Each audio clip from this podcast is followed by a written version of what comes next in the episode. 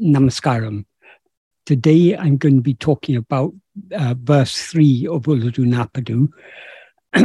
the, the central message of verse 3 is the same as the central message of verse 2. That is what Bhagavan is teaching us in these two verses is that is he he says this at the beginning of this work to make it clear to us what is the purpose of Ulladu Narpadu. The purpose of Ulladu Narpadu is not just to teach us a philosophy that we can argue with others, because in the world there will always be so many different views, so many different beliefs, so many different ideas. Everyone is entitled to believe whatever they want to believe, so long as they're not doing any harm to anyone else. Um, we are not here to argue with others. We are what what Bhagavan has taught us is for our own salvation, for the eradication of our own ego. That is what Bhagavan is emphasizing in these two verses. Since the central theme of these two verses are, are, are is uh, the same, I will first uh, go over verse 2 again, which is the verse we discussed last time. That is, in verse 1, Bhagavan said um, uh, that the, because we see the world, accepting one fundamental that has a power to become many is certainly the one best option. Uh, and then he said the picture of names and forms, that means this world picture, or, or the, all phenomena, it basically means, the one who sees, namely ego, the cohesive screen, that is the, the, background against which we see all this, and the pervading light, the light of awareness by which we see all this, all these are He who is oneself. He here refers to the one fundamental. Um, we can also take it as um, indirectly referring to God, um, because the one fundamental normally we would refer to as it, but Bhagavan refers to it as he. But he emphasizes he who is oneself. So that that one fundamental is what we actually are. Um, then in verse two, he uh, what he says in verse two is. Um, each religion uh, initially accepts three fundamentals those, those three fundamentals, he doesn't specify it in, in the verse, but in the Kali Kalivenba version, he does specify it world, soul, and God. That is religion here, the term is matam. It means every, uh, it means every, um, every, uh, every system of belief that aims towards salvation, but every system of belief and uh, set of practices that aim towards salvation, they accept three fundamentals. First, the soul, that is, we, we have a soul. Then there's a world we see. And there's something beyond this world, this world and soul, um, which is uh, can be called God or Nirvana or whatever it is. There is some something beyond this appearance of the world, the the, the soul, ourself, is the subject. The world is objects. Beyond that is behind this sub, this appearance of subject and objects, there is a reality, whether you call it God or Nirvana or whatever it may be. All um, all systems of belief, but um, are aim towards salvation, whatever their idea of salvation may be, they all accept three fundamentals. There's the, there's the soul, there's the world, and there's something beyond these, some underlying reality. Um, and then he goes on to say, contending only one fundamental stands as the three fundamentals, or the three fundamentals are always actually three fundamentals, is only so long as ego exists. That is, different systems of belief uh, have different views. All, all, initially accept three fundamentals, but some, like Advaita, say all these three are actually only one. Uh, it, the, the three is an appearance, one is the reality. Whereas other more uh, dualistic uh, systems of belief believe that these are these three fundamentals are always separate. There's God, there's the, the world, and there's the jiva, the soul. And these are always separate. Um, so very different views on this. Though Bhagavan has clearly in the previous uh, verse, he's indicated uh, what he considers, what he advises us to accept as the one best option, but there's only one fundamental. Um, but um, and that is that one fundamental that is appearing of these three fundamentals. That is Bhagavan's view, but or that's what Bhagavan teaches, but that is not we we are not to engage in argument about that if others believe in um, in, in more du- have more dualistic systems of belief, um, there that that's fine. That's what is suitable for them at their present stage of development. So we are not here to argue about these things. And all such arguments, as Bhagavan points out, they're all only so long as ego exists. That means it's only when we rise as ego but we see others, we see different points of view, and but we get engaged in arguments. So um, the, the root of all these problems is ego. Bhagavan is uh, that is the central theme throughout uh, that ego is the problem. So all arguments arise only because of ego. In the absence of ego, as in sleep, there are no arguments. We don't we don't have philosophical arguments in sleep. Only in waking and dream are all these arguments uh, possible? And then he concludes the verse by saying, I perishing, I here refers to ego, I perishing, uh, standing in the state of oneself is best. That means uh, uh, er- eradicating ego and just being as we actually are, that is best. Um, he says very much the same in the third verse um, what he says in the third verse, he um, he goes into a little bit more detail, both about the types of arguments that arise and about the means by which we can get rid of ego. Uh, what he says in verse three is he gives different. He first presents different points of view. Ulahu me, the world is real. Poitotrum, an unreal appearance. That these are two different points of view. Some people believe the world is real. Others believe it's just a false appearance. Uluhu Arivam, the world is awareness. Andru, uh, Andru means uh, it is not. Um, so some people, some people believe that the world is they, there is sentience to be seen in the world. Others believe that they, the world is jada; it has no sentience at all. The world is an object, but what is sentient is ego, the one who sees the world. So that again, two points of view. Um, and another two points of view he he uh, he um, uh, he mentions after that is uh, uluhu sukum andru. Uh, that is, the world is happiness. It is not. That is, some people believe happiness can be obtained from the world.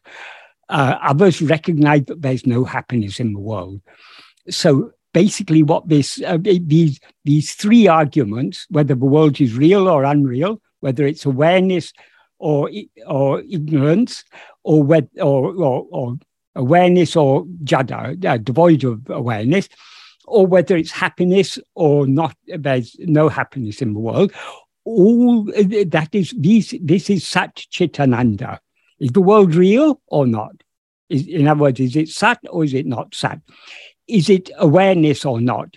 Is it chit or not? That means, and is it happiness or not? Is it ananda? So the, the reference here is to Satchidananda, whether the world is Satchidananda or whether it is not Satchidananda. Of course, the perspective from Bhagavan's point of view, the world is just a false appearance. It is jada. It is not, jada means not aware. And it is um, it is devoid of happiness. There's no happiness to be obtained in the world. What is real is only ourself, that fundamental awareness I am, our own being. That is what is real. That alone is what is a true awareness. And that alone is happiness. So there's no happiness to be found outside. There's no reality to be found outside, no awareness to be found outside. What we what we are seeking needs to be found within. That is Bhagavan's teachings. But the point here, the point he's making here is he, he mentions these different points of view, and then he says, Endru oraitu, oraitu en.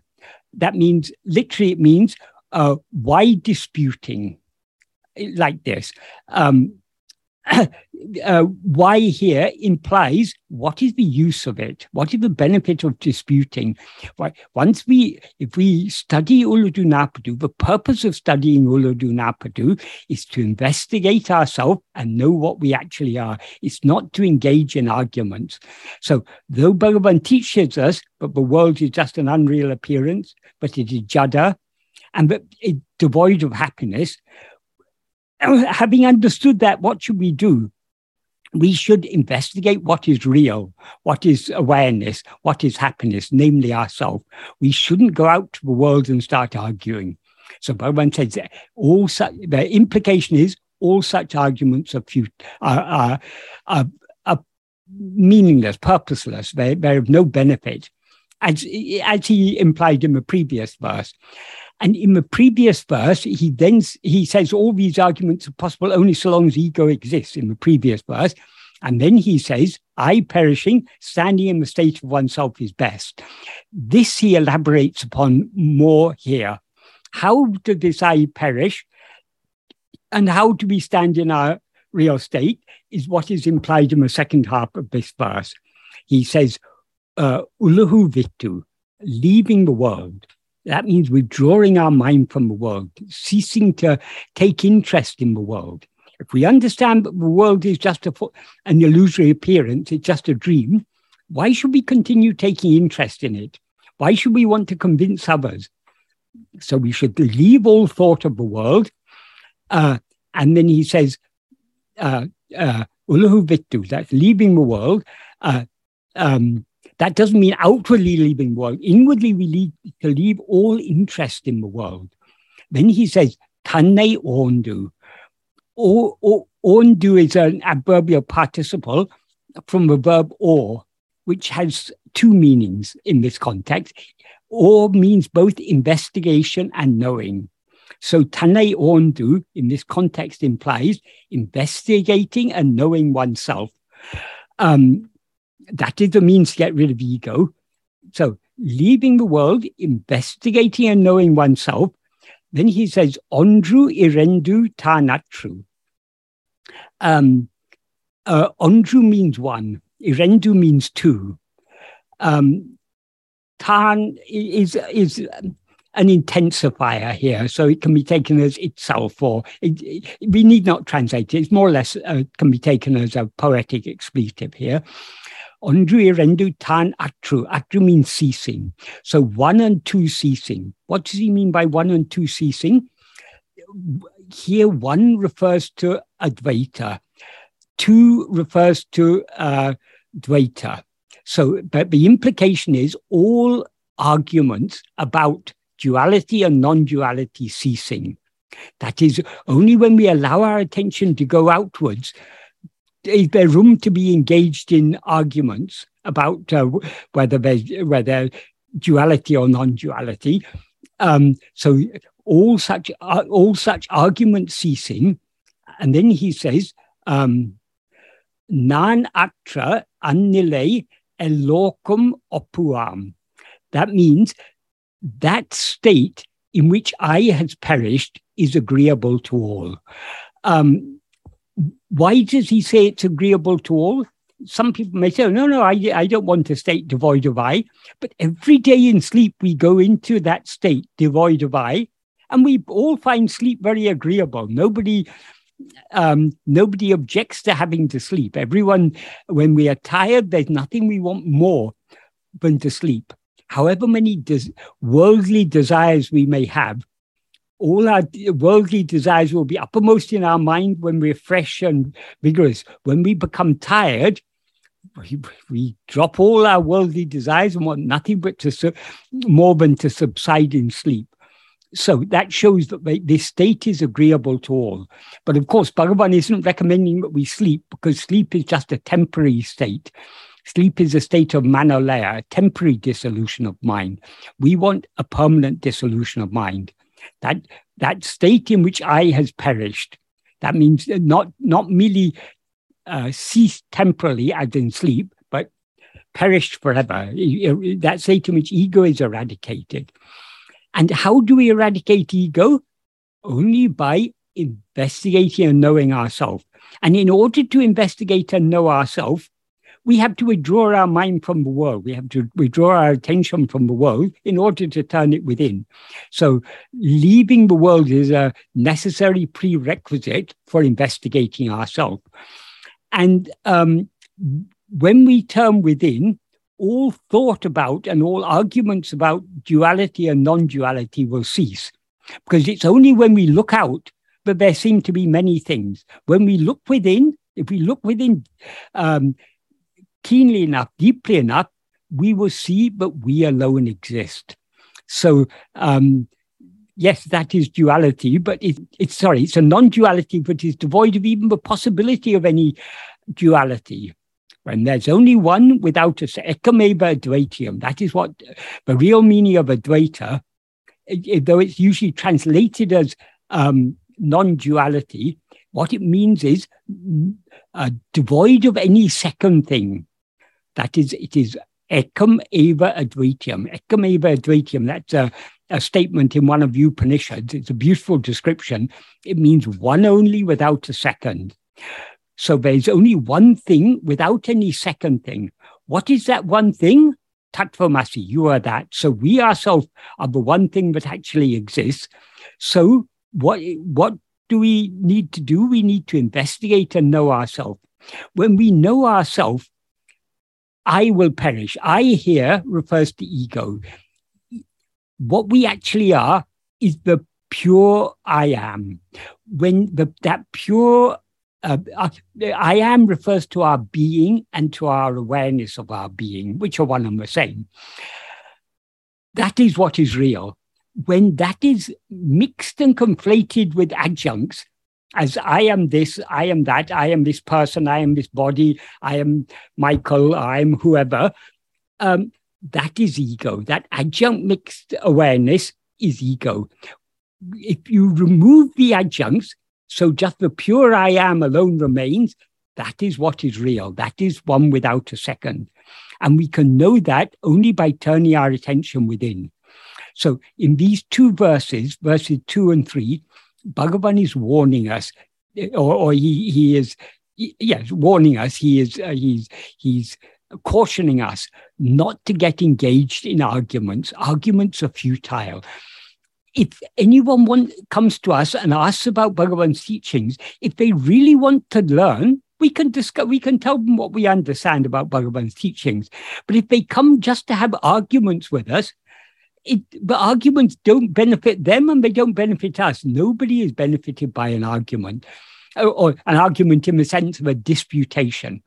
If it argument in the sense of a reasoning, if someone wants to know what is the reason for believing Bhagavan's teachings, why should we accept what Bhagavan says, then we can give uh, logical arguments. But that isn't that isn't disputation. That is just explaining the reasons why it is reasonable to believe what Bhagavan has taught us and why it is reasonable to focus our attention on following the path that he has shown us. So, and the path that he has shown us is investigating ourselves and thereby eradicating ego. When ego is eradicated, that, uh, um, as he says in the previous verse, um, uh, yan ketu, I, I perishing, uh, uh, uh, being or, or standing in one's own state, in the state of oneself, that's in our natural state, is best. And he, as he says here, that state in which I has perished is agreeable to all. So that is what Ulladu, this is what Ulladu Narpadu is all about. It, though Bhagavan in the verses that follow in four, five, six, seven, and so on, he talks about the world. But why does he talk about the world? Why does he emphasize that the world is unreal? In order to show us why it is necessary for us to know ourselves before trying to know anything else. So Bhagavan talks about the world, not because he's concerned about the world, because our mind tends to go out towards the world, we need to understand the unreality of the world. We need to understand what is real is not anything we see outside, but only our own fundamental awareness I am. Um, so uh, that is the main uh, uh, import of this and the previous verse. So, does anyone have any questions they'd like to ask about this? So, thank you, Michael. Um, and I think I remember um, you having an online discussion with, um, you know, on the blog. Yes. And somebody quoted this verse um, and said it really doesn't matter whether the world is real or not. That's how they interpreted this verse. And then you responded to that as that's not the import of the words. Um, and I think you just touched briefly on it. Do you want to elaborate on that conversation? Yes. If, if it doesn't matter whether the world is real or not, why does Bhagavan in the subsequent verses explain the unreality of the world? What, what Bhagavan is saying here is not that it doesn't matter whether there's one fundamental or three fundamentals. It doesn't matter whether the world is real or unreal. That is not the point Bhagavan is making. The point is there's no point in disputing about these. But if we want to investigate and know ourselves, we need to know that what exists is only one thing, and we are that. And therefore, in order to know what actually exists, we need to investigate ourselves. And in order to investigate ourselves, we need to leave the world, leave all thought of the world. That's why he says, Uluhu Vittu. So we will be willing to leave the world only when we are firmly convinced that the world is not real. What is real is only I am. Then only when we when we understand that clearly will we be willing to uh, leave the world and to turn within to know what we actually are. And what we actually are is uh, the verse 28 of Upadesa Yes, but he alludes to here mm-hmm. Satchidananda. When he says about the world, is the world real? No, it's not. Is the world, does the world exist? No, it does not. Does the, is the world awareness? No, it is not. Um, uh, uh, is the world happiness? No, it is not. So, where to find Satchitananda if we can't find it in the world? We can find it only in ourselves because we are Satchitananda is our real nature.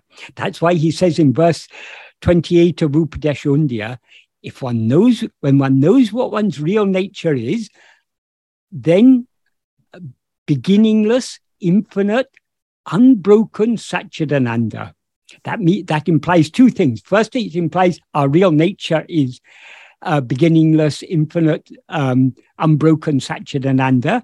It also implies that when we know ourselves, that is all that will remain. Thank you, Michael. Um, uh, if you have any questions, please post it in the chat box and we will um, address it you know, in the order received. Um, so Satya um, Chilakuri is asking a question: Is Jiva and Ishvara um, are identical, or are they one and the same? Uh, identical and one and the same means means the same. Yeah. They they are they are not different. Um, all differences arise because we have risen as ego. Ego is the soul, the jiva. Because we have risen as ego, we have created an appearance of separation. That is, when we rise as ego, we limit ourselves as the extent of a body. We, we take ourselves to be, I am this body. Because we have limited ourselves, there are so many, there appear to be so many other things. That is, when we take ourselves to be the form of a body, there seem to be so many other forms. Uh, so the world seems to be separate from us, or we seem to be a small part of the world, and God seems to be separate from us. So but this is only an appearance, it's not real. As Bhagavan says in verse um, 24 of Upadesha Undia, Irakum irkayal isa jivagal oruporale ava undipara upadi unavai berundipara. That means by existing nature, God, uh, the soul and God um, or uh, yeah, so yeah, God and soul are one are one substance.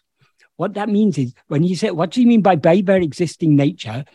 In English, we would normally say in their existing nature, but it amounts to the same thing. That is, what is but that one substance, our own being?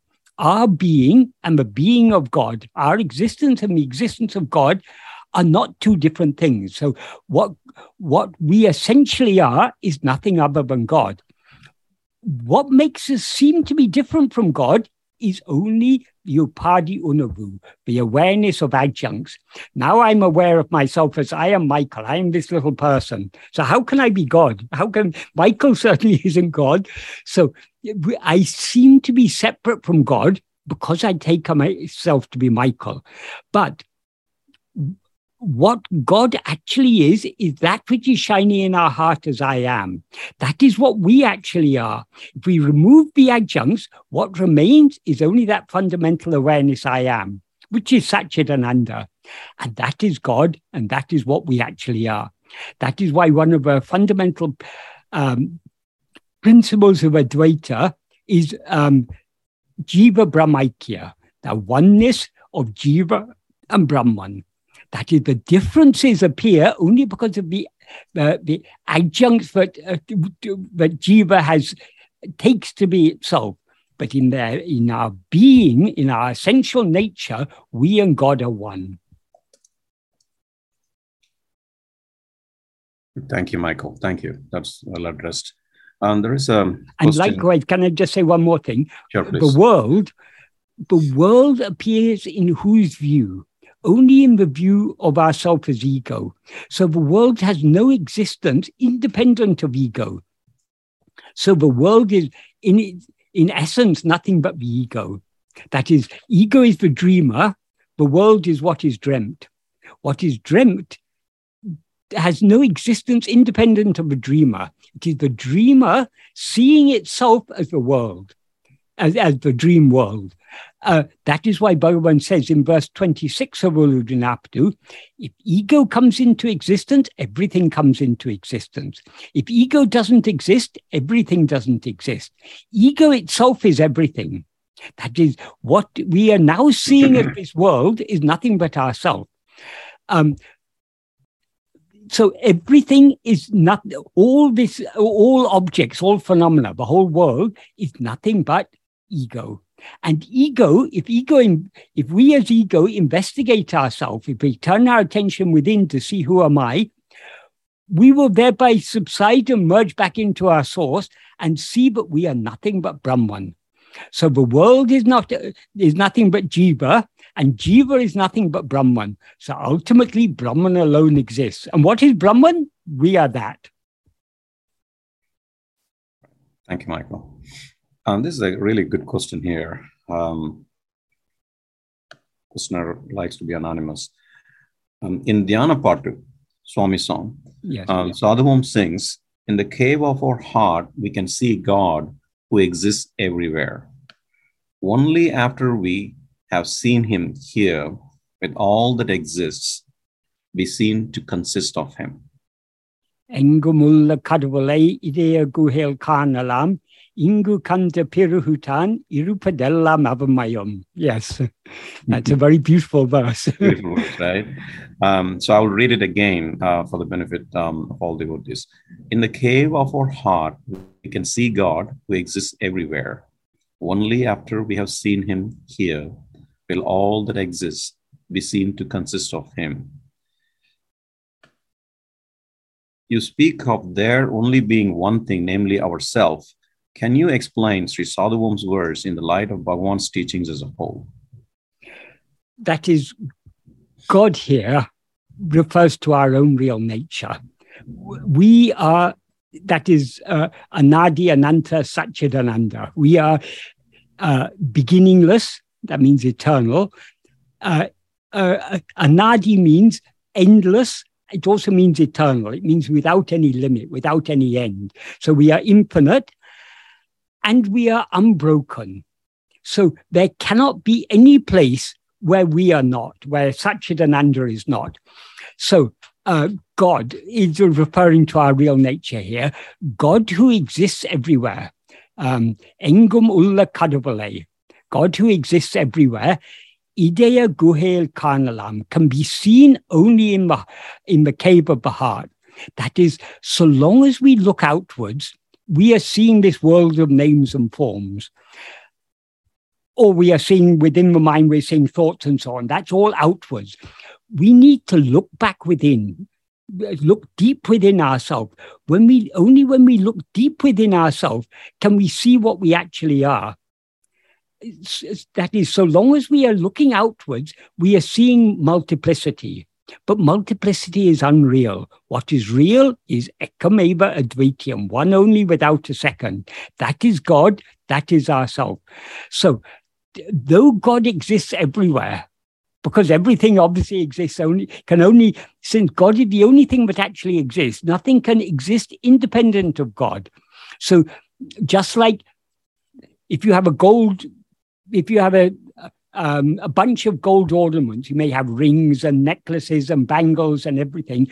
Each one of those gold ornaments is pervaded fully with gold. There's no, there's no part of those gold ornaments that is not gold. In the same way, God is the substance that appears as all this. So there's no place, no time, no state in which God is not present. God means, as I say, our own real nature. Um, so uh, he exists everywhere. But though he exists everywhere, so long as we are looking outwards, we cannot see God as he actually is. Because we're seeing it, God, we're seeing the world and we're seeing all these names and forms. That is not what God actually is. God is actually that which is shining in our heart as I. So in order to see him as he actually is, when we look outwards, we are seeing only God, but we are not seeing him as we actually are as, as he actually is. That is, when you when you see the snake, what are you actually seeing? You're seeing only a rope, but you're not seeing it as a rope. You're seeing it as a snake. So, so long as we see God as this world, we are not seeing God as He actually is. So, in order to see Him as He actually is, we need to turn our attention back within, see Him in our own heart. When we see Him in our own heart, as our own self, as what we actually are, as that fundamental awareness I am, but then ego will merge back into him, and the world, since the world exists only in the view of ego, ego will, the world will also merge. Everything will merge, and he alone will exist. So it's only after seeing him in our heart that we will see everything as him. In order to see that the whole snake is nothing but a rope, you first need to see it as a as as a as a as a rope. But so long as you see it as a snake, you're not able to see the rope. You, you're seeing the rope, but you're not seeing it as a rope. You're seeing it as a snake. So you need to look at the, uh, at the rope, uh, the snake very carefully to see what it actually is. When you see what it actually is, you will see the whole snake from head to toe, from head to tail, was nothing but a rope. Um, likewise, when we turn within and see ourselves as we actually are, we will see there's nothing other than ourselves. So everything that exists, irpadellam, all that exists, uh, avan is ab, uh, avan means he, mayam means um, uh, consisting of or composed of. So just like all the ornaments are composed of gold, this whole world is composed of nothing other than God, who is our own real nature. But in order to see God as he actually is, we first need to see him in our heart. Does that adequately explain that verse, or does do you want to ask anything more on that? Whoever asked the question. I think so, Michael. Yeah. Um, so let me. Uh, there is uh, there is a question from Sandy. Um, so, what about the satsang going on right now? Is it real or not? I'm asking this question not to argue, but to understand better. No, it's all unreal. The only thing that is real is you. Not you as Sandy, but you as I am. That is that fundamental awareness of our own existence. Our existence is real, our identity is false. So our existence is I am. Our identity is I am Sandy or I am Michael or I am Kumar or I am whoever. That is false. What is real is only I am. So this this this um, so-called satsang is, is existing in whose view? Only in the view of that I, but is aware of itself as I am Sandy. So uh, since since Sandy is unreal and the I but is aware of itself as Sandy is unreal, everything experienced by that Sandy is unreal, except for one thing I am. That alone is real. All of Bhagavan's teachings are unreal. If Bhagavan's teachings were real, they would be false. Because he tells us everything is unreal. Everything except I am is unreal. So that must include his teachings. So if his teachings are true, they are unreal. If they are if they are real, they are false. Um, so the the, the teaching, we cannot find the reality in anything other than ourselves. That's why Bhagavan said in paragraph 16 of Nan Yar, Bhagavan says we need to investigate and know ourselves. We cannot investigate and know ourselves in books. That includes all Bhagavan's own teachings, Ulladu Narpadu, Upadesha uh, Arunachala Panchakam, all these, we cannot find ourselves in these things. Why then are these, are these texts useful? Because they are pointing out to us where we can see what is real. We can see what is real only within ourselves. So all Bhagavan's teachings are useful because they're pointing our attention back at ourselves. That, that is the, the central aim of all of Bhagavan's teachings is to turn our attention away from everything else back towards ourselves. So, but, but his teachings are true in the sense that they are pointing us in the right direction. They are unreal in the sense that they nothing other than I am is, is real. When we see ourselves as we actually are, then we will see this whole world, including his teachings, is nothing other than ourselves. So ultimately, everything is real, but it's only real as I am, not real as all these separate um, phenomena that we see in this world, among which his teachings are included. But right. whereas all other phenomena are drawing our mind outwards, his teachings are telling us turn within, look within, see yourself. Right. Um, so you, you referred to this, uh, our, our, gathering, our discussion as a satsanga. It is a satsanga only in a very loose sense of the term. Sat means what is real, what actually exists. So what is true satsanga is only being as we actually are, being ourselves alone is satsanga, turning our attention within and holding on to our own being. That is the alone true satsanga.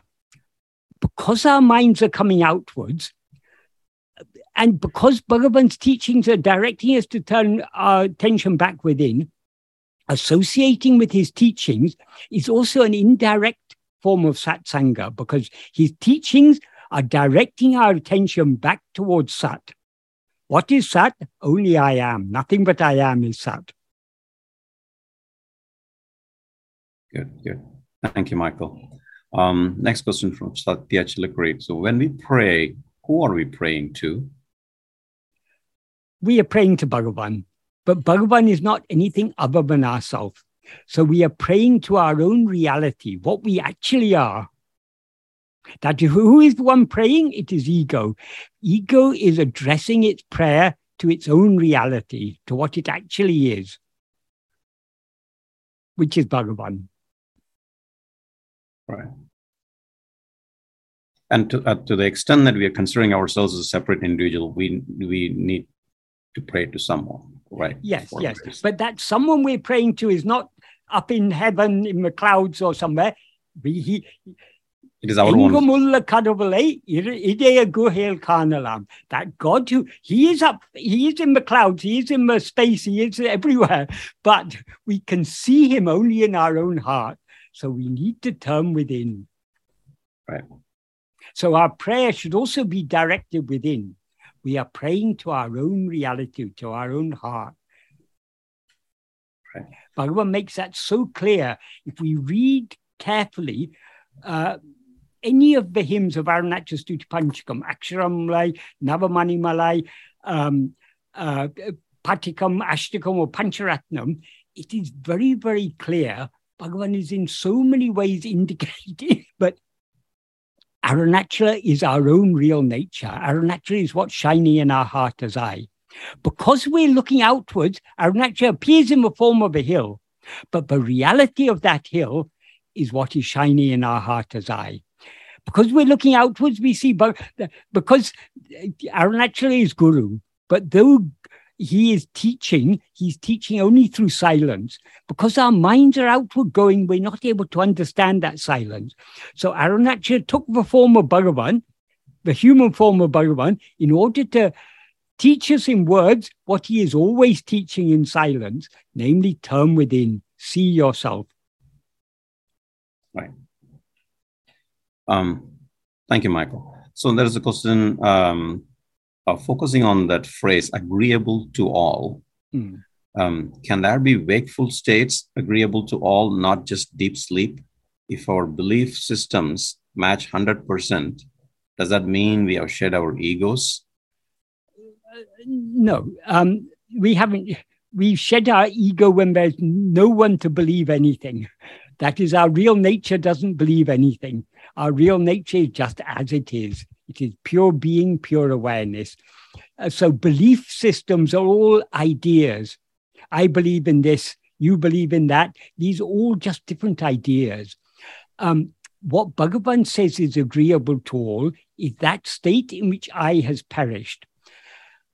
When I, I referred to sleep in this context, because in sleep, I has perished, but only temporarily. In other words, I has dissolved I means ego. Ego has dissolved back into its source, the fundamental awareness I am. But because it's only it's, it's a temporary state, so it rises again. So the fact that we all find sleep agreeable shows that we find a state devoid of I uh, as agreeable, devoid of ego as agreeable. So rather than just, I mean, sleep is just a temporary state. Nobody can sleep forever even Nirvikalpa Samadhi or any form of Manolaya, it's only temporary. As Bhagavan says, what has subsided in Manolaya will rise again.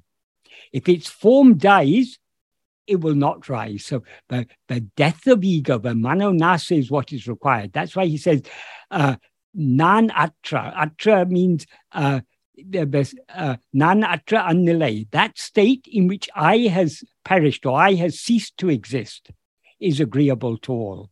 Likewise, in the previous verse, he says, um, Ketu, that is, I um, perishing, uh, standing in uh, one's own state is best. So what he's he's he's he's not talking here just about Manolaya. He's talking about Manonasa. But Manolaya is, so to speak, a sample of the state of Manonasa. It is a, a temporary sample of that state. So we know from our experience in sleep, but being without ego is very agreeable.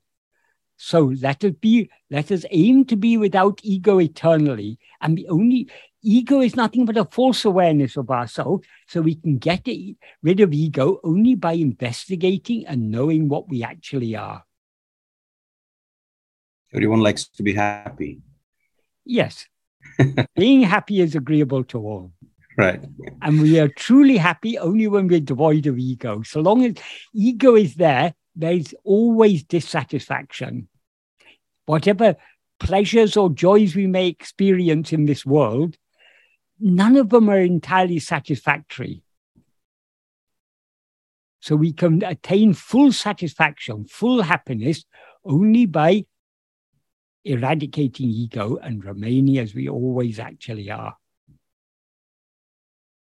Thank you, Michael.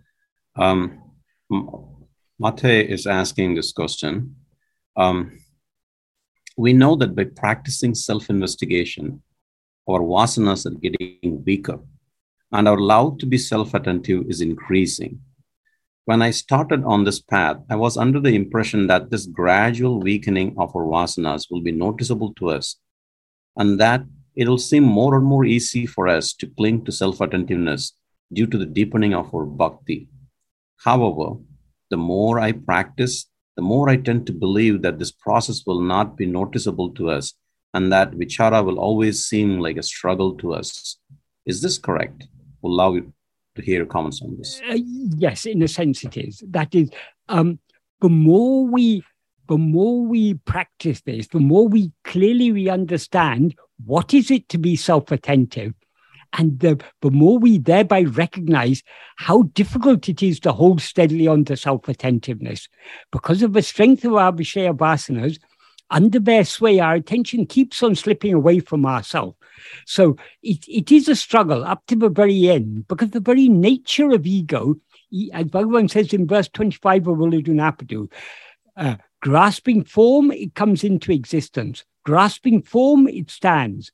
Grasping and feeding on form, it flourishes abundantly. Leaving form, it, uh, it grasps form. So grasping form is the very nature of ego. And ego cannot exist without grasping form. So as ego, it, trying to grasp ourselves is going against our very nature as ego. So it is always a struggle. And it will always be a struggle until ego is eradicated. But that doesn't matter. That is the the deeper we go in this path, the more we, we find what a struggle it is.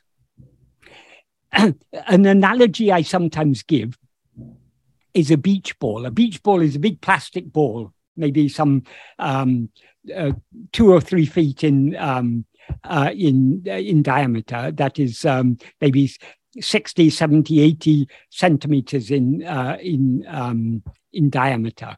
So it's a big ball. If you if children play with them on the beach, if you go to a beach with a beach ball and go into the water and try and press the beach ball down, you're able to press it a little, a short, a, a, a, slightly into the water and hold it steady. But the more you try and press it down, the more unsteady it becomes, the more resistance you, you face. So you try and press it down and it slips this way. When you try and rectify that, it slips that way. It's very, very difficult to hold a beach ball underwater because it's round it's always it'll be going this way that way so the more you try and press it down the more it will be resisting likewise with the mind the deeper we try to go within, the more our vasanas will be resisting.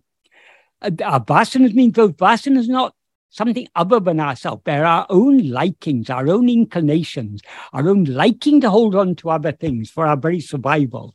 So it will always seem a struggle, this path. But just because it seems a struggle, we shouldn't think that we are not making progress. The very fact that we are willing to continue struggling is itself a sign of progress. And you use the word seem, it's still a seeming struggle. It is a seeming struggle because being what we actually are is our very nature. We are always that. But so long as we have risen as ego, we make what is actually natural seem unnatural. It seems to be against our nature to attend only to ourselves. It's against our ego nature to attend to ourselves, but being aware of nothing other than ourselves is our real nature. So it's against our ego nature, but it is our real nature, just holding on to I am. So by trying to hold on to I am, we are slowly renouncing our ego nature and uh, um, returning to our real nature, which is just pure being, pure awareness, pure happiness, pure love. Thank you, Michael. Um, Srikant is asking this question, and it's um, a little long, so let me just read it. Thought can, can I just say one more thing on that Please. because that's a, that that question is a very important question. Many people who don't have a clear understanding of what it means to be self-attentive they say, I was meditating for 20 minutes. I didn't have any thoughts. It was very blissful. And they take that to be self investigation. That is not self investigation. Merely stopping thoughts is not self investigation. There may be so many ways in which we can stop thinking, but we only, the thinking we're stopping is the grosser. There's still some subtle thinking going on there because the first thought I is still there. I was meditating for 20 minutes. I didn't experience any thoughts. I experienced a, a thought free state. It was a blank, or whatever we say about it. It was very blissful. There's an I that is experiencing that. That I is ego. So merely stopping thoughts is not self investigation. Self investigation is holding on to I. To the extent to which we hold on to I, thoughts will stop. But if we merely stop thoughts, that is not self investigation because we stop thoughts every day when we fall asleep. So, stopping thoughts is a byproduct of holding on to ourselves, but it is not our aim. Our aim is to know what we actually are, to know who am I. For that, we need to attend to ourselves. Merely stopping thoughts is not a means to know our real nature. The yogis will disagree because in the second uh, sutra of, of, the first sutra the teaching begins uh, in uh, Patanjali's Yoga Sutra is Yoga's Chitta Vritti Nirodha. Yoga is uh, is stopping or curbing or preventing the activity of the mind, the chitta vritti. And then he says, when the in the next uh, sutra, in the third sutra, I can't remember the exact wording, but it's something to the effect of when you stop the, the chitta vrittis, then you see your real nature. That is not correct. When, when we stop the chitta vrittis, we subside in manolaya. We don't thereby eradicate ego. So the, Bhagavan's path is not the path of yoga. That's why Bhagavan says if you follow the path of yoga, if you try and, and stop think about uh, control the chitta vrittis by means of pranayama or other yogic techniques.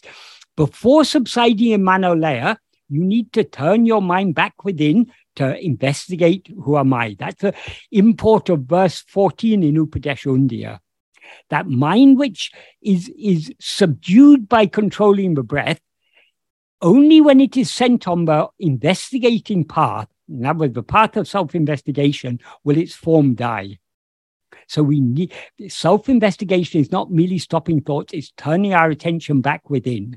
So if you think self investigation is easy, if you think you're able to sit for 20 minutes um, and and uh, be without thoughts and therefore you're investigating yourself, that is not investigating yourself. If you're really attending to yourself, it will be a struggle because it's it's against the very nature of ego. So ego, e- ego's very existence is threatened by self-attentiveness. So ego will do everything it can to resist until we are willing to surrender ourselves completely. We will not be able to hold on to our uh, uh, uh, to self-attentiveness. We, we, we can hold on to a, a, a slight degree of self-attentiveness, uh, for a long for a prolonged period of time. But if we try to go deeper into the self-attentiveness, the deeper we go, the more resistance there will be. Like if you if you uh, want to hold the beach ball just a few centimeters into the sea, you may be able to hold it steadily for a prolonged period of time. But if you try and push it com- submerge it completely in the water, you won't be able to do so. Before you get to submerge it completely, it'll have popped up this way or that way or some way. It, it, it's very difficult to keep it steadily deep in the water. That's why Bhagavan recommended trying to hold on to self-attentiveness. He says, Nirantara Swarupa Smarana uh, uninterrupted self remembrance, that is just holding the beach ball a few centimeters under the water. We need to hold on to at least, as he called it, a tenuous current of self attentiveness we need to hold on to. The more we hold on to that tenuous current of self attentiveness, the deeper we will be able to go. So we can hold on to a, a slight degree of self attentiveness for a prolonged period. But if we want to go deeper, then it becomes a real. The deeper we want to go, the more there's a struggle, the more resistance there will be. And merely stopping thoughts uh, or, or imagining you're in a thought free state is not holding on to a tenuous degree of self attentiveness. Whatever the mind may be doing, whatever the body speech may be doing, we are always aware I am. We should try to, to the extent possible, to hold on to that. Uh, we should try to remember that fundamental awareness I am, at least to some extent. So, in relation to that, um, Srikant is asking a question. Um, thought exists in a dimension where our sense organs are active.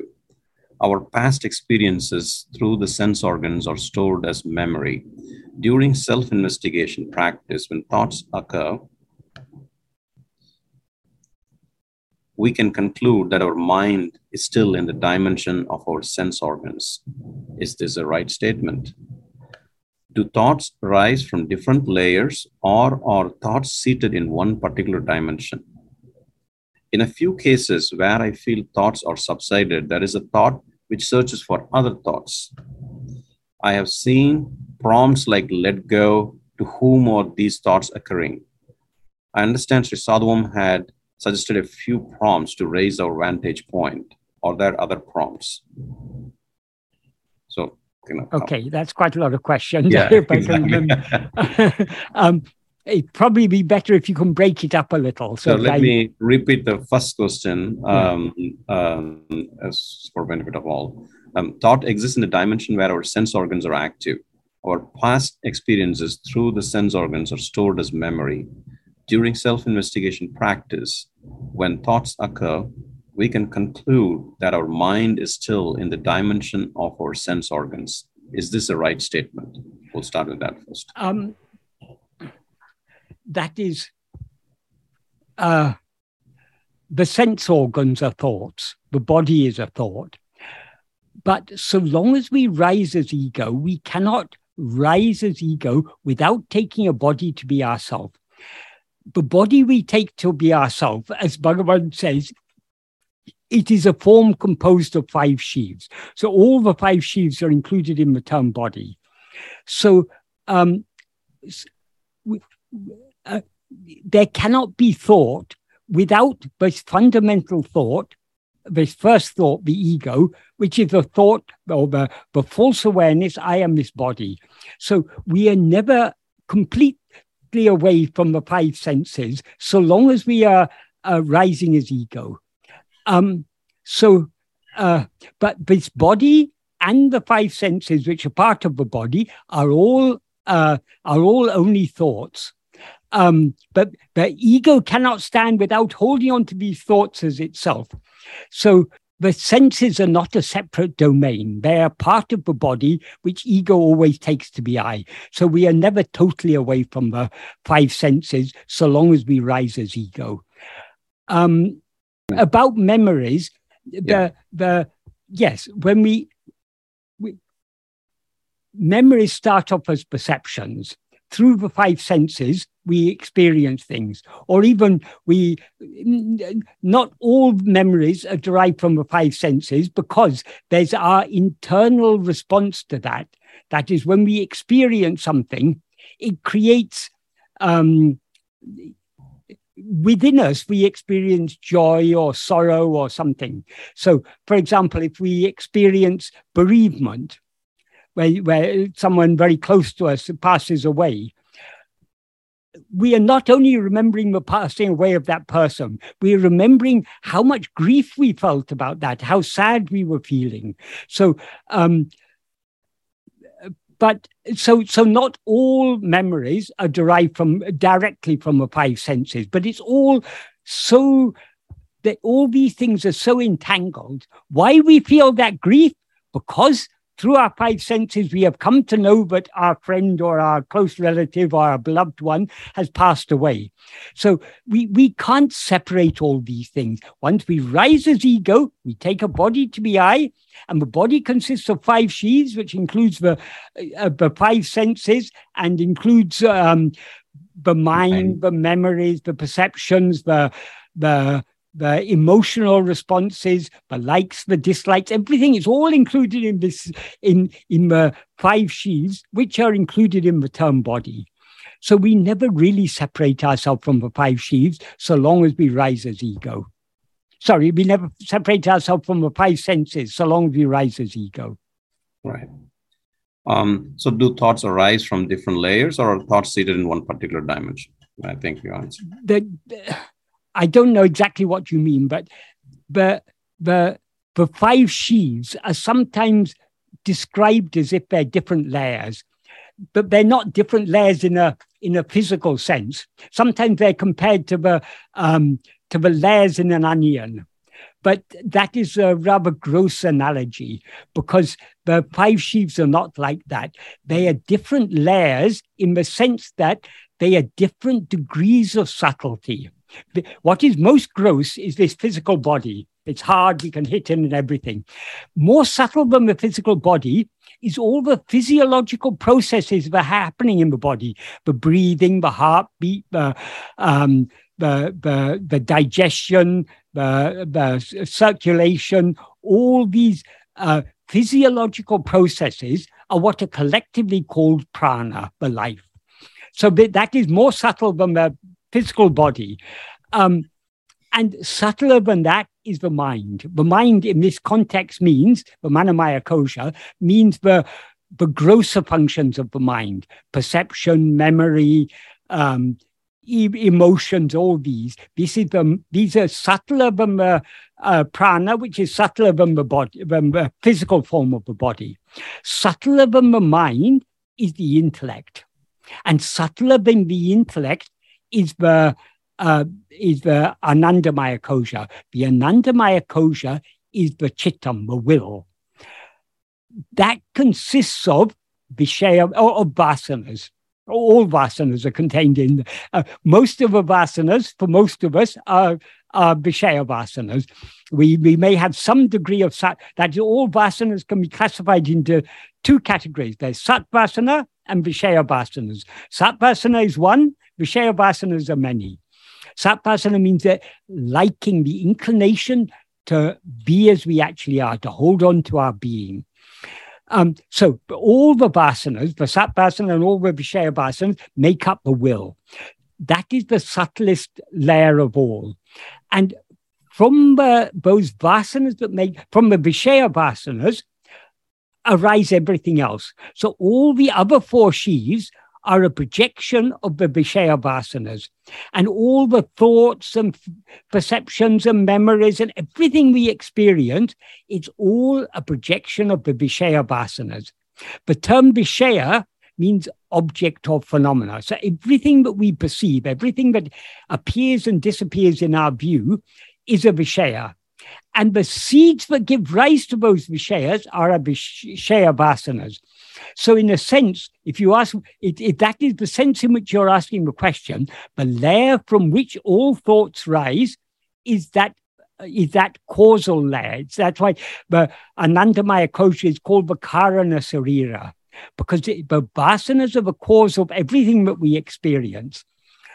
Subtler than the vasanas are the one whose vasanas they are, namely ego ego is not any of the five sheaves. Ego is that which misappropriates all the five sheaves as I am this body consisting of these five sheaves. So ego is not any of the five sheaves. Uh, but it's that which, which experiences itself as all the five sheaves. So ego is subtlest of all. But what is most what is closest to ego is its Vishaya vasanas. Ego cannot remain for a moment without Vishaya vasanas because Vishaya vasanas are its inclination to cling to things other than itself. And it's only by clinging to things other than itself, it's only by urupatri, clinging to form, that ego can come into existence, arise and stand and flourish. So, so I hope that answered that part of the question adequately. Yeah. And then yes, finally, thank you, thank you, Srikant. Um, and then finally, Srikant, uh, actually, he emailed me and um, I haven't had time to respond to that, but I'm glad that uh, you put that question here. Um, to, to uh, you know, Swami uh, Sadhu Om um, mentions um, elsewhere that um, to, to who thinks or to whom do these thoughts arise, you know, as, as prompts? Um, could or there other prompts? The question is, are there other prompts?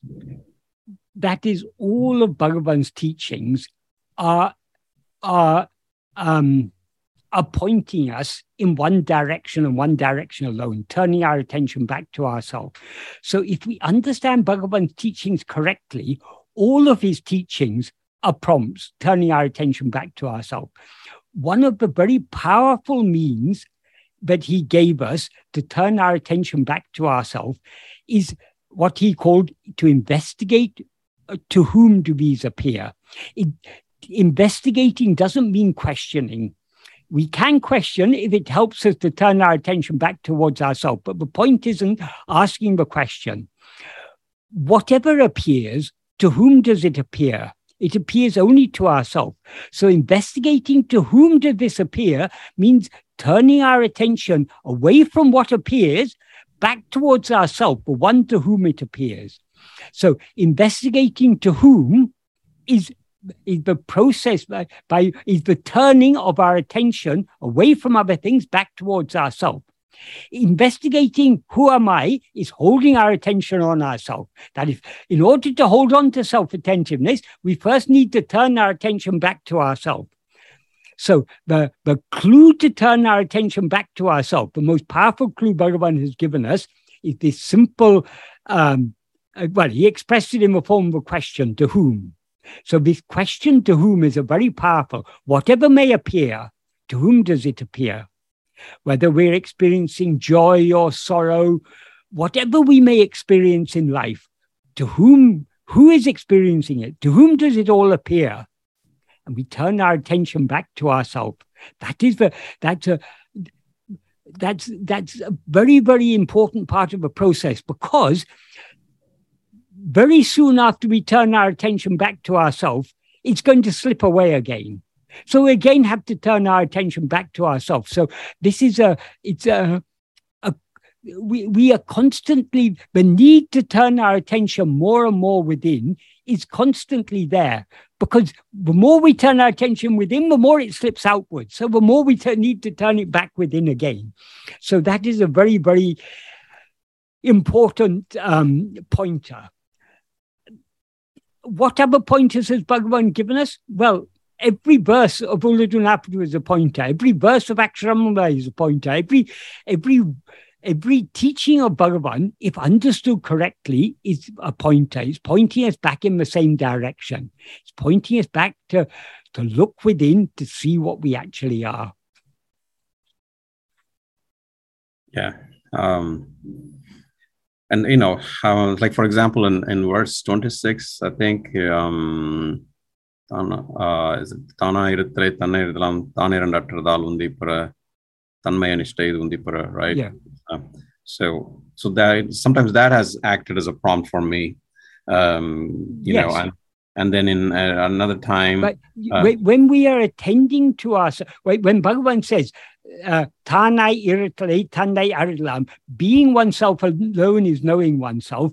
That applies not obviously in that context he's referring to the ultimate. When we know ourselves as we actually are it is just being ourselves but to the extent to which we are attending to ourselves we are there by being as we actually are so attending to ourselves is not a doing it is a being it is a that, that is the ego that rises to do things and to know things. When it turns its attention back within to know itself, it subsides. And along with it, all its doing and its knowing subsides. So the, the more we attend to ourselves, the closer we come to our natural state of just being. Right. Thank you, Michael. Um, um, there's another that question. That is why merely reading Bhagavan's teachings is not sufficient. Reading his teachings is sravana. We need to think deeply about it. What is the implication? Why is Bhagavan saying this? Whatever Bhagavan teaches us, it's for a purpose. If we merely understand the words he says without understanding the purpose of those words, our understanding of his teachings will be very, um, very superficial. So we need to understand the purpose, whatever Bhagavan has taught us, it is for one reason and one reason alone to turn our attention back to ourselves. So we need to we need to understand how every teaching of his is directing our attention back to ourselves, to our own being. Right. Thank you, Michael. And to understand that, we need to think deeply about it. And, and in order to think deeply about it and understand it correctly, we need a clarity. That clarity comes from putting it into practice. The more we put it into practice, the more we tap into the inner clarity that is ever in our heart, so to speak. And the more we tap into that clarity, the clearer the, in, the implications, but not only the meaning, but also the implication of his words becomes clearer and clearer. Begin that is why Sravana, Manana, Nididhyasana, all are important. Most important of all, obviously, is only Nididhyasana. But the Sravana and Manana are great aids to that. But more, far more important than the mere Sravana is the Manana. If we don't do Manana, we won't understand correctly what we've, what we've heard or read. And if we haven't understood it, we won't be able to apply it properly. Right. Um, so there's a question regarding um, your most recent um, post on verse 7 of uh, Aksharamana Yeah. Um, in that you write, one thing exists and shines eternally and without ever undergoing any change whatsoever in all times, in all places, and in all states. And we can discover this only by His grace. So the question is, what is that grace and how may we find this one thing? Thank you, Michael. His grace is is that one thing that actually exists, namely I am. His that is the nature of I am is Satchidananda. When when Sivaprakasam Pillai asked Bhagavan, um, the first question he asked Bhagavan is, um, uh, Nan Yar, who am I? Bhagavan replied, Arivenan, awareness alone is I. And then he, Sivaprakasam Pillai asked, what is the nature of that awareness? Arivin Sarupa Medu. And now I do. Uh, Bhagavan replied, Satchidananda. So what we actually are is Satchidananda. That Ananda aspect, that happiness aspect, is the love aspect. So happiness and love are inseparable. As Bhagavan says in um, uh, in the first paragraph of Nan Yar, uh, Priyataku Sukhame Karama Adalalam. So the happiness, the happiness is the cause of love. Likewise, love is the cause of happiness. If you if you if we love something, when we get it, it makes us happy. So love and happiness are inseparable. Ultimately, they are one and the same thing. So our real nature is not only pure being, pure awareness, pure happiness, but also pure love. Because we are Ekameva Advitiyam, one only without a second, we love nothing other than ourselves. But in the view of our real nature, which is Bhagavan, nothing other than himself exists.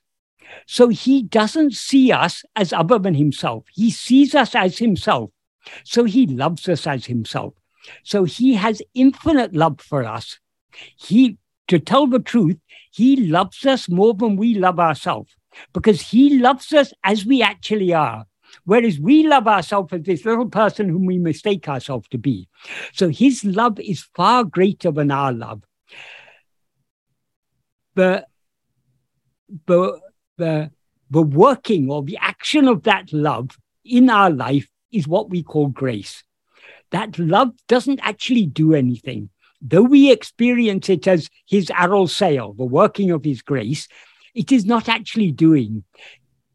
Grace does everything just by being. As Bhagavan explains in the in the 15th paragraph of Nan Yar, using the analogy of everything that happens on earth in the mere presence of the sun and the needle moving in the presence of mere presence of a magnet like that all the five divine functions creation, sustenance, uh, dissolution, uh, veiling, and grace. All these have grace there means removal of uh, uh of the the prevailing of the ignorant. All these happen by his mere presence, by uh, his Isan Sanidana Visesha Matratal. That means by the special nature of the of the mere presence of God. So by his just being as he actually is, he is be, bestowing grace on all of us.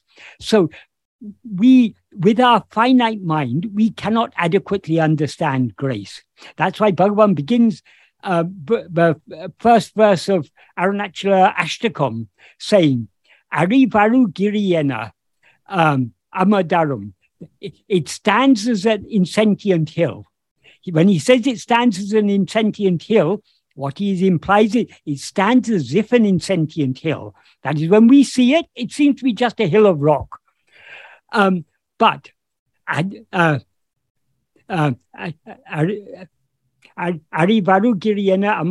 Mamma Adi Adi Sayan Eden Sail Arivari Darkum.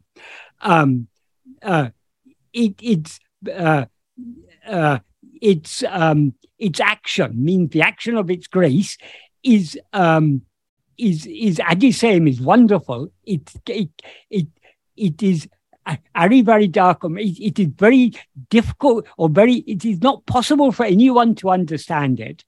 That is, with our finite mind, we can't understand grace. If you want to understand grace, there's only one way know yourself.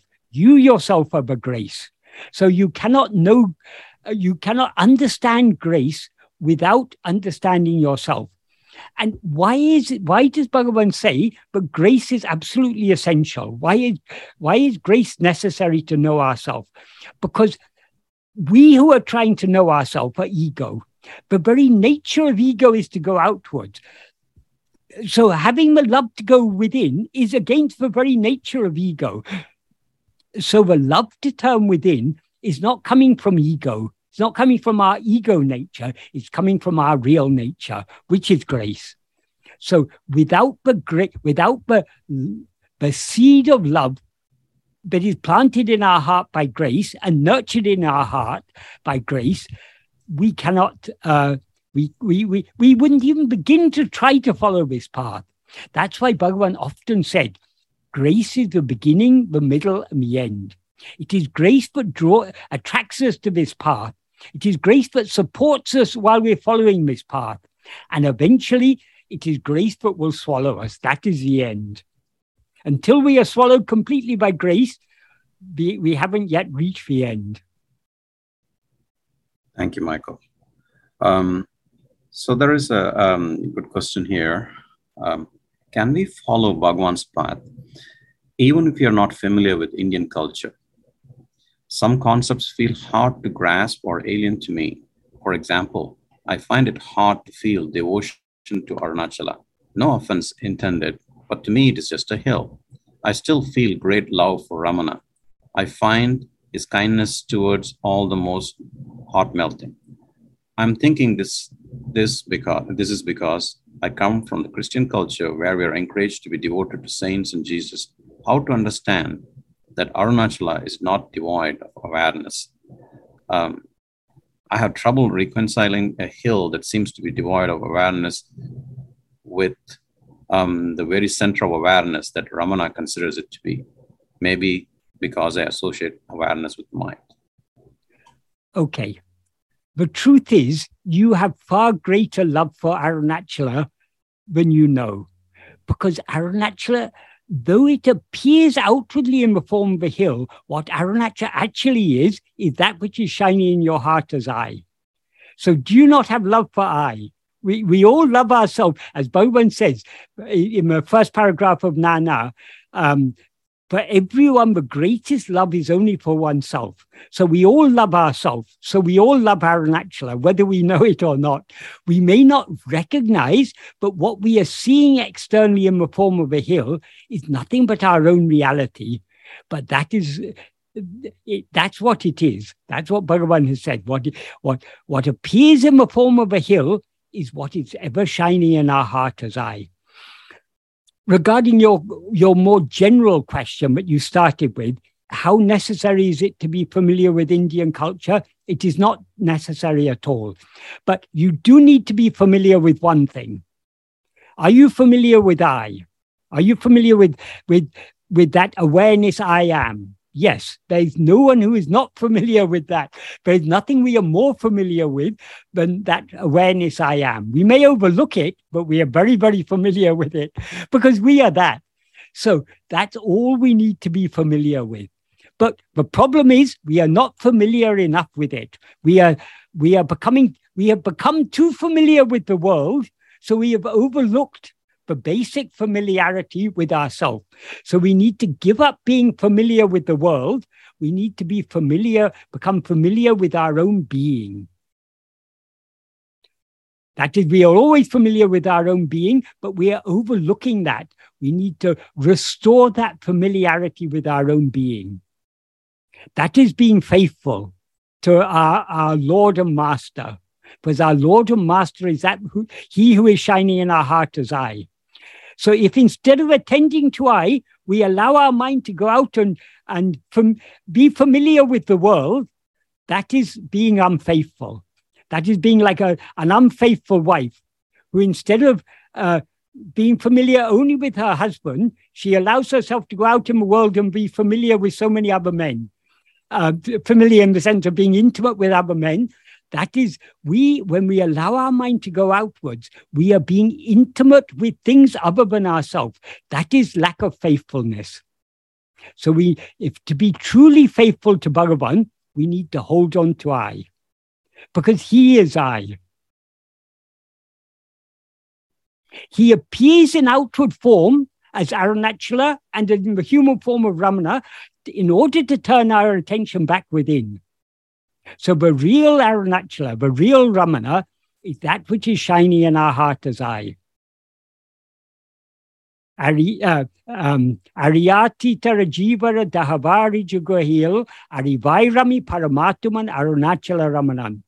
Arunachala Ramana is the Paramatma, the Supreme Self, our ultimate self, which is ever existing blissfully in the heart, in, in, in the cave of the heart of all different jivas, beginning with Hari, beginning from the highest God down to the smallest ant, what is shining in the heart of all of them, at that fundamental awareness I, that is Arunachala Ramana.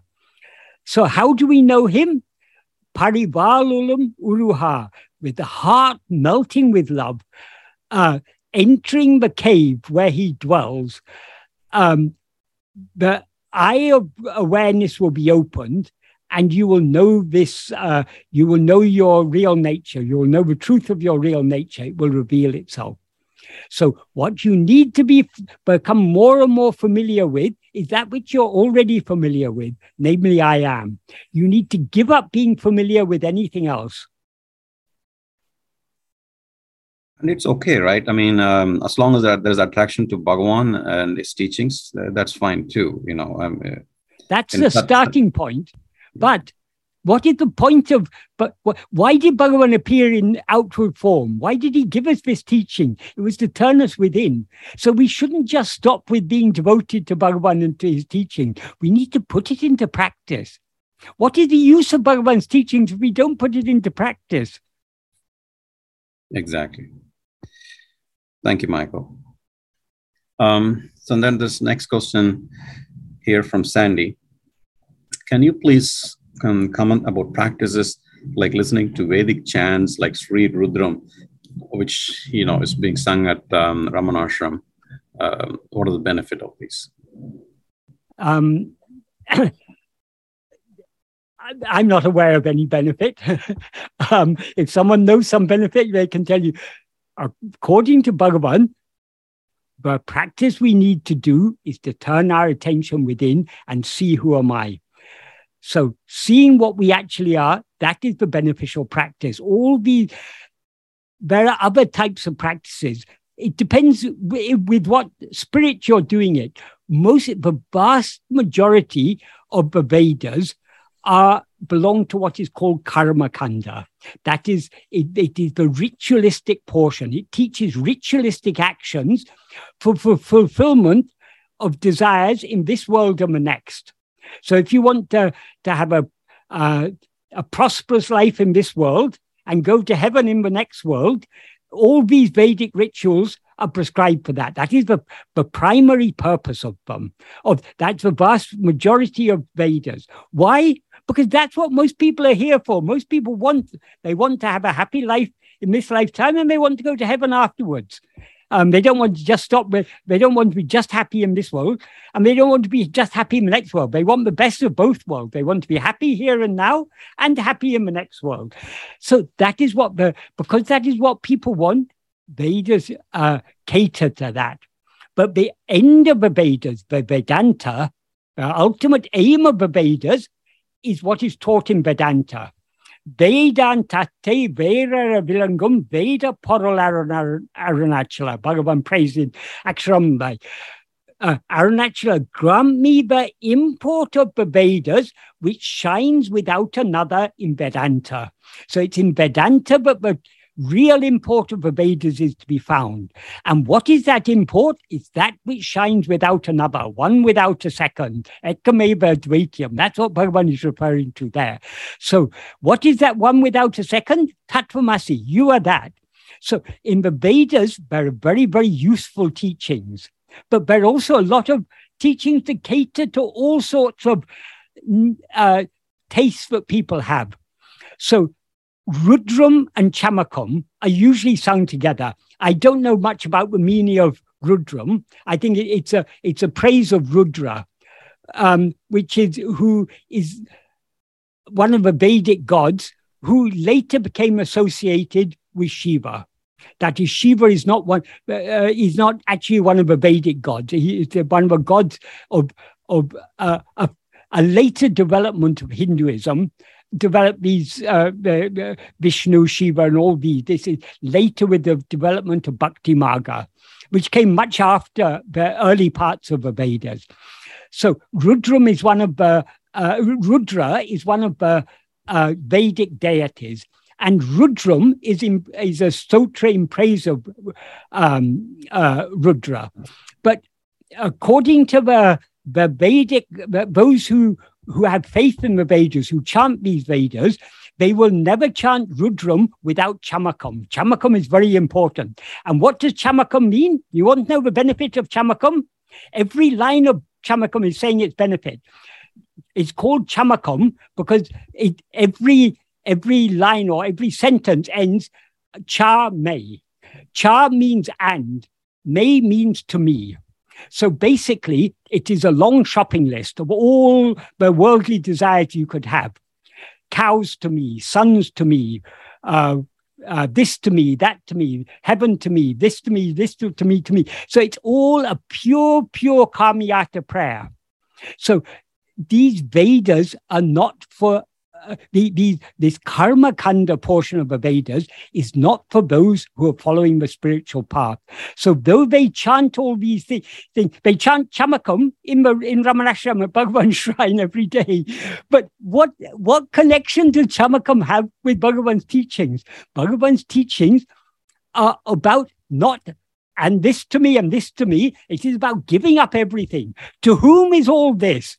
To me. Who am I? We turn our attention back to ourselves. So we are not seeking to have cows and uh, wealth and this and that and sons and progeny who will do karmas to, for the good of our soul. We are not seeking these things. We are seeking the eradication of our soul, of the eradication of ego. So that is Kamya Marga. This is Nishkamya Marga. That is Pravritti Marga. This is Nivritti Marga. Pravritti means going outwards, achieving this and gaining things. Nivritti is withdrawing, sinking back into our heart. So Chamakam is, di- is the diametric opposite of Bhagavan's teachings. But they chant it every day in Ramanashram. What is the benefit? God alone knows. I mean, you have to ask those who chant it. Don't ask me because I have such things do not appeal to me. Having having having been drawn to Bhagavan's teachings, we cannot be attracted to such things. So those who are like such things, they are not yet ready. They may be devoted to Bhagavan. They may take Bhagavan as a god. They may think Bhagavan will give them all these things, the cows and the gold and the heaven and sons and whatever else they are asking for. If you if you see, there at one time they published a book, um, the the Veda Parayana Yashram. They gave a translation of that, so you can if you can get hold of that book, you can read Chamakam and you can see all the things that are asked for there. And you can ask yourself, is that Bhagavan's path? Yeah. Um, well, occasionally, you know, if I do accidentally hear it, um, I just use it as a calming thing, you know, like just you know, focus yes, on your awareness. Just that's it. Yeah, better, it's, it's better not to know the meaning because if you know the meaning. exactly. That's what Bhagavan, I remember saying, somebody asked him, what is the meaning? It's like, you don't need to worry about the meaning. Just use it as a calming thing and just focus on your awareness, you know. yes, yes. Something to that effect. Yeah, yeah. Better not to know the meaning. Right. Um, so thank you, Michael. Um, with that, um, we'll conclude this nice session. Thank you again. Okay. Om Namo Bhagavate Sri.